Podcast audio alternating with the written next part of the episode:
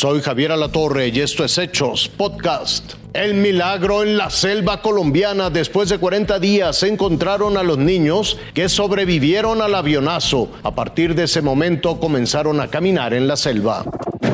Esta es la fotografía que alegró a todo un país. Después de 40 días, Leslie de 13 años, Soleini de 9, Tien Oriel de 4 y Christine Neriman de un año de edad fueron encontrados. En las imágenes se ven sus rostros delgados, demacrados y con signos de desnutrición. Pasar tantos días y noche en el Amazonas, la selva más grande del mundo, les pasó factura. Ellos son sus propios héroes. Ni las condiciones climáticas, escasez de alimentos y la soledad, pese a sus edades, les impidió salir con vida. Cubiertos con mantas a su lado, se encuentran sus rescatistas, los hombres que nunca perdieron la fe, al igual que ellos.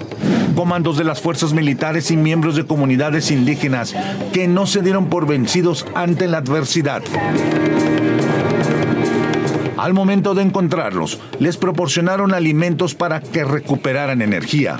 El papá y los abuelos de los niños al borde de las lágrimas liberaron toda su angustia con un abrazo enternecedor.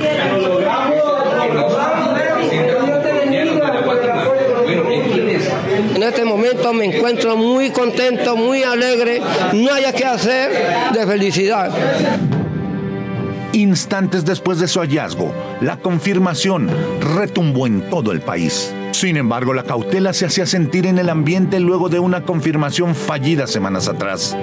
De nuevo, el mismo presidente de Colombia hacía la confirmación, esta vez y por fin, con información verdadera. Las comunidades indígenas que estuvieron en la búsqueda y las fuerzas militares conjuntamente encontraron a los niños 40 días después. En los últimos días, Wilson, uno de los perros rescatistas, se extravió. Su pérdida ocultaba un sentimiento optimista. Se creía que estaba con los menores, pero el mismo mandatario señaló que el canino no se encontró junto a los niños. Que no nos ha parecido es el perro que en algún momento estuvo junto a ellos. Por 40 días la operación militar Esperanza desplegó equipos y uniformados para encontrar a los menores.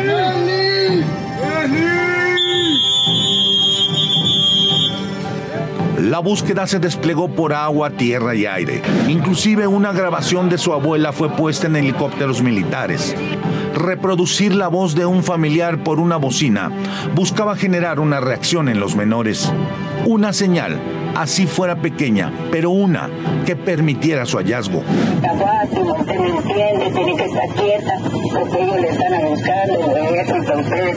ustedes agradezco. Por más de un mes y una semana, los niños se extraviaron en la selva, luego de que la avioneta en la que viajaban se accidentara entre los departamentos de Caqueta y Guaviare. Los niños fueron hallados en buenas condiciones de salud y los chequeos médicos se harán en Bogotá. Luego serán regresados con su familia. Resiliencia, esa capacidad de adaptación frente a una situación adversa, define a la perfección este milagro. Con el pasar de los días, la expectativa de encontrarlos con vida disminuía, pero no desaparecía. Al final, el escenario más esperado fue el que se dio. Esto deja muy claro que si se quiere, se puede. Los pequeños querían ser encontrados y Colombia pudo rescatarlos.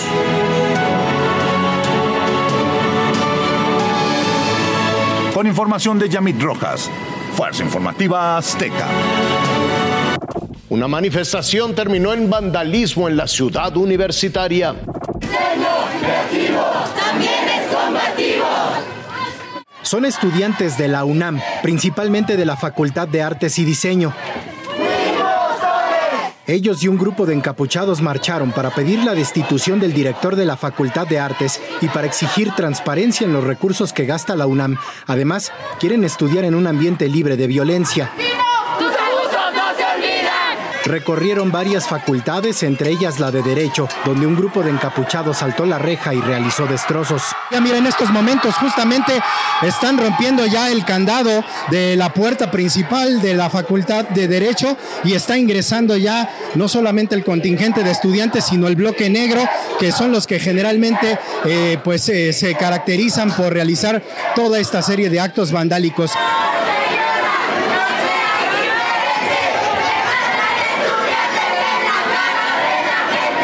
Después caminaron hacia la biblioteca central donde de nuevo realizaron actos vandálicos.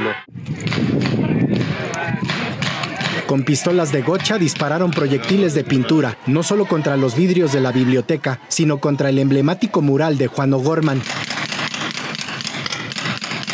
Finalmente la protesta llegó al edificio de rectoría. A la entrada principal le prendieron fuego, lanzaron petardos y bombas Molotov. El saldo un elemento de protección civil y un joven agredidos.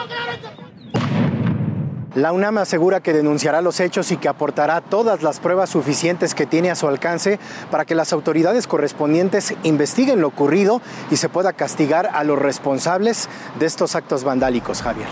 Hasta aquí la noticia, lo invitamos a seguir pendiente de los hechos.